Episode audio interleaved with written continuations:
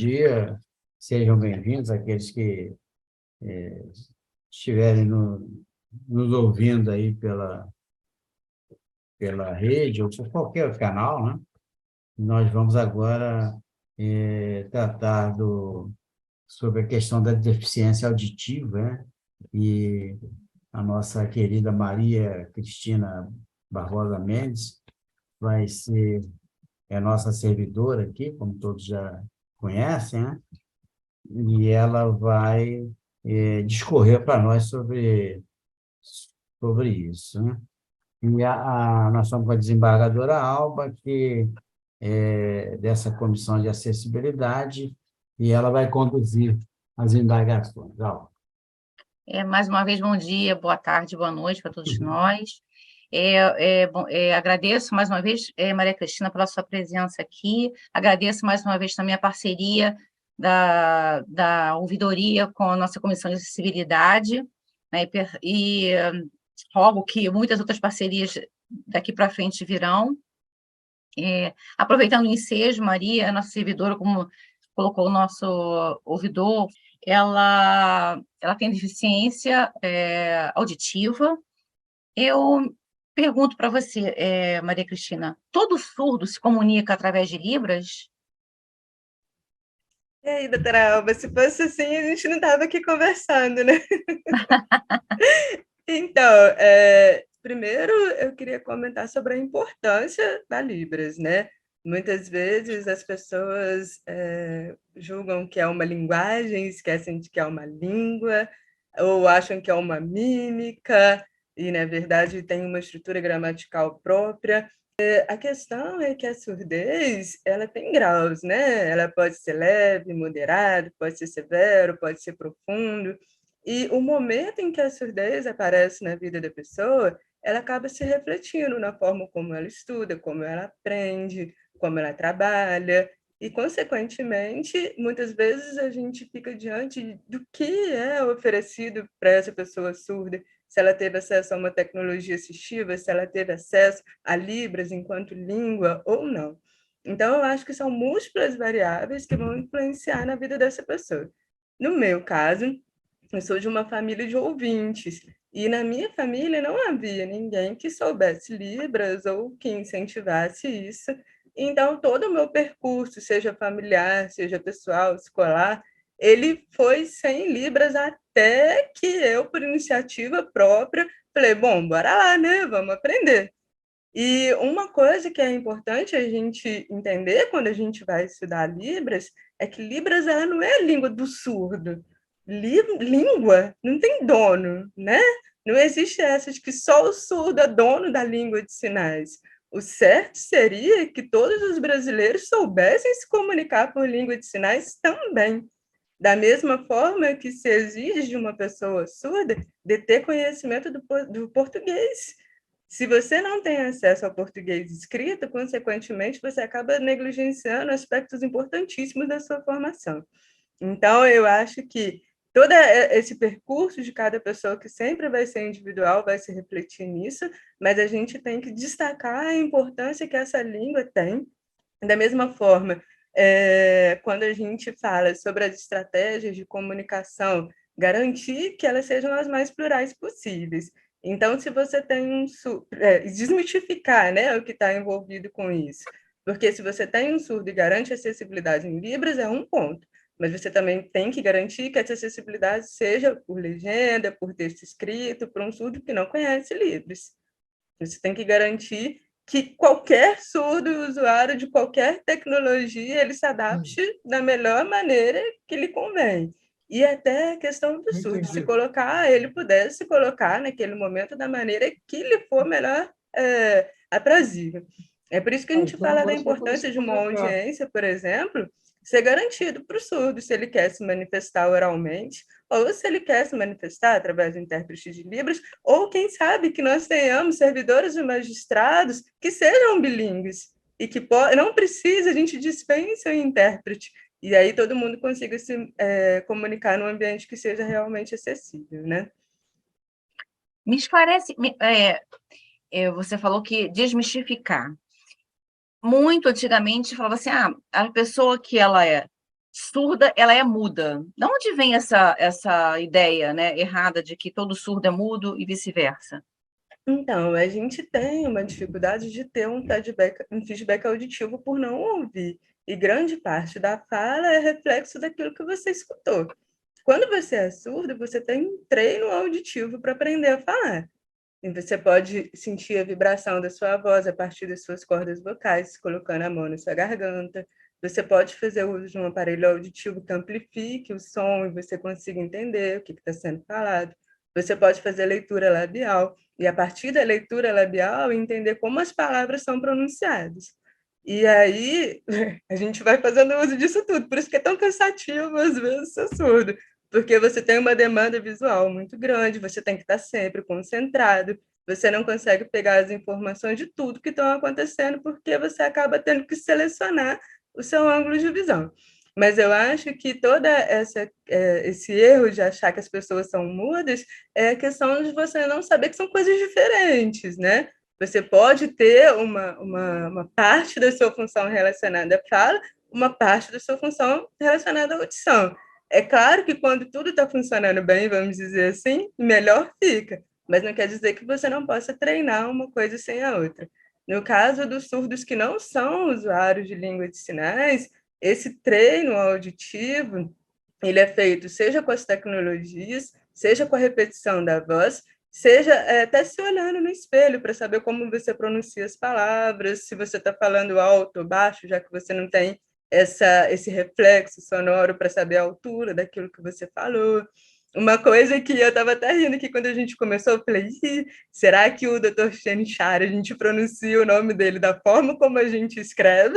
Ou será que tem uma outra pronúncia? Eu tive que mandar uma mensagem para a Valéria e falei, ó, oh, se tiver uma outra pronúncia, a gente precisa dessa pronúncia que ela seja sinalizada é, até para a gente não passar vergonha. então, a gente vai aprendendo sobre as pronúncias também a partir da forma como ela escreve, ou da forma que ela pode ser identificada pelos lábios da pessoa. Assim, existem tecnologias assistivas específicas relacionadas à, à surdez. Eu queria que você falasse um pouquinho disso em relação ao seu processo né, de aprendizado em relação em função disso, dessas tecnologias. Então, hoje existem muitas tecnologias assistivas relacionadas à surdez. Libras pode ser considerado uma tecnologia assistiva. Um cão ouvinte pode ser considerado uma tecnologia assistiva, porque a gente brinca muito com a Maria sobre o Spirit, né? Que ele é um cão guia para quem não enxerga. Mas existe o cão ouvinte que é maravilhoso. Além dele ter a finalidade de um cão terapêutico, ele sinaliza questões de risco na sua casa, campainha, alarme de incêndio, criança chorando. É, existem os aparelhos auditivos, que hoje são uma gama muito grande de opções. Esses aparelhos eles podem ser ajustados de acordo com a sua perda, eles podem ser ajustados para você ouvir música, eles podem ter conexão para você fazer uma conexão no som do teu carro, num computador, para ouvir uma audiência, ouvir um alerta sonoro que esteja numa sala de um fórum. Você pode é, fazer é, conexão entre os dados, né? Do celular com seu aparelho auditivo para você ter é, vibrações de alerta. É, uma das coisas que eu usei muito aqui no celular foi indicação de choro de criança, porque eu não consigo ouvir choro de criança. Então, ele indica que tem uma criança chorando, é, alerta de ambulância. Então, eu acho que o, telefone celular, a partir do momento que ele colocou na sua mão muitos recursos, ele também trouxe muitas novidades. É, agora tem um projeto de, dos estudantes da UF que é maravilhoso, que é uma pulseira vibratória. Essa pulseira ela vibra quando seu nome é pronunciado e isso ajuda muito na angústia que a gente sente de não ouvir quando é chamado. E aí você só vai sentir a vibração vai olhar para se reportar para quem é aquela pessoa que está te chamando. É, eles também criaram um sistema de navegação para você embutir numa bicicleta e aí, enquanto você estiver pedalando, porque pedalar sem ouvir é altamente assustador, né? Você não sabe o que está acontecendo do seu lado. Esse mecanismo na frente da bicicleta, ele indica a proximidade de um carro, a proximidade de uma pessoa, é, sons do ambiente que você precisa estar atento. Existem aparelhos que são a prova d'água, que te permitem fazer nadar, entrar no mar, saber o que, que é estar ali dentro, que é uma das coisas assim que mais me emociona é olhar para o mar. E descobrir que o mar tem um barulho é algo fantástico, né? E aí, quando você consegue, com a tecnologia, é, saber que existe esse barulho, reproduzir ele no seu organismo, porque o som ele acaba chegando no seu organismo como uma vibração, e isso movimenta o seu corpo inteiro, né? E sentir que existe um barulho de onda que pode atingir da pontinha do seu pé até seu fio de cabelo, não deixa de ser emocionante. É, existem também tecnologias assistivas de, de música que são através de luzes, jogos de cores, de luzes, é, você também assistir espetáculos em que existe a acústica, ela também pode ser percebida pelos seus pés, em pesos de madeira. É, nossa, gente, tem tanta coisa. A pergunta que eu ia fazer era, era justamente essa: como tornar ambientes mais acessíveis a pessoas com deficiência auditiva, né, com algum impedimento. E você já está realmente eu estou assim é, é, é, percebendo que como existe, né, é, é essas tecnologias estão avançando cada vez mais é, a nível assim, de deficiência auditiva, inclusive. E eu pensando no tribunal, né, que nós temos esse projeto de, de, de leitura de livro do curso, né, do nosso curso, e eu vi que isso aí é, é, é só uma, uma, um grãozinho de areia nesse mundo tão amplo. O que, que assim, está fa faltando assim, no nosso tribunal, que você vê como experiência, para ele se tornar mais acessível em relação ao impedimento auditivo? Então, é, eu até queria lembrar aqui que existe um texto pronto que foi relembrado pela Resolução 401 do CNJ, que é uma cartilha. Essa cartilha ela foi criada como uma cartilha de acessibilidade para todo o poder público federal. E nessa cartilha existe uma além daquele instrumento que eu falei no outro podcast sobre o instrumento de avaliação da acessibilidade, essa cartilha ela traz recomendações. E algumas das recomendações que estão lá específicas com relação a quem tem impedimento auditivo é que todos os eventos promovidos pela instituição, aí vai desde a audiência até uma cerimônia, ou o nosso podcast, ou uma live, eles sejam oferecidos com interpretação de Libras e eles também ser, é, forneçam serviços de legendagem em tempo real. É, além disso, quando a gente faz qualquer tipo de, de radiodifusão, né, que tenha essa transmissão de som, que a gente também conte com esses equipamentos.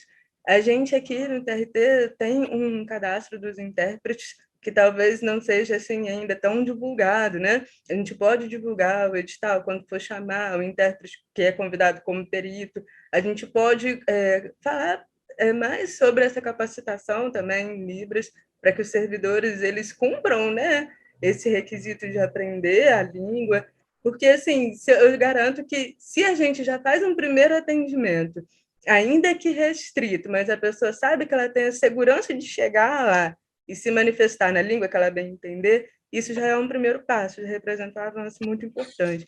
Então, que a gente continue estimulando essa capacitação, é, e no caso, a gente reconheça essa grande diferença, né? de que existem as pessoas que demandam e existem as pessoas que não demandam o uso de Libras. Mas, assim, pequenas ações mesmo do nosso dia a dia, como não falar surdo-mudo, ou como não falar assim, ah, a pessoa não entendeu, deixa para lá. É, aí a gente já vai naquela questão da acessibilidade atitudinal, né, que a Maria tanto falou. Essa, essa questão de muitas vezes a gente entender que, eh, bom, só para justificar aqui, é porque muitas vezes eu vejo as pessoas confundindo o impedimento auditivo também associado como se fosse um impedimento intelectual. E às vezes aquele surdo, na verdade, que ele tem uma restrição cultural, porque a escola que ele recebeu não promoveu os recursos de acessibilidade que ele precisava. A família na qual ele estava não tinha condições de promover essa, essa inclusão dele. Então, é uma série de coisas que, obviamente, a gente aqui, enquanto TRT, não vai conseguir resolver de uma hora para outra, mas que a gente tem que estar atento ao fato de que elas existem e são necessidades do nosso dia a dia, né? Mas, é, acabei que já me perdi de novo, falei de...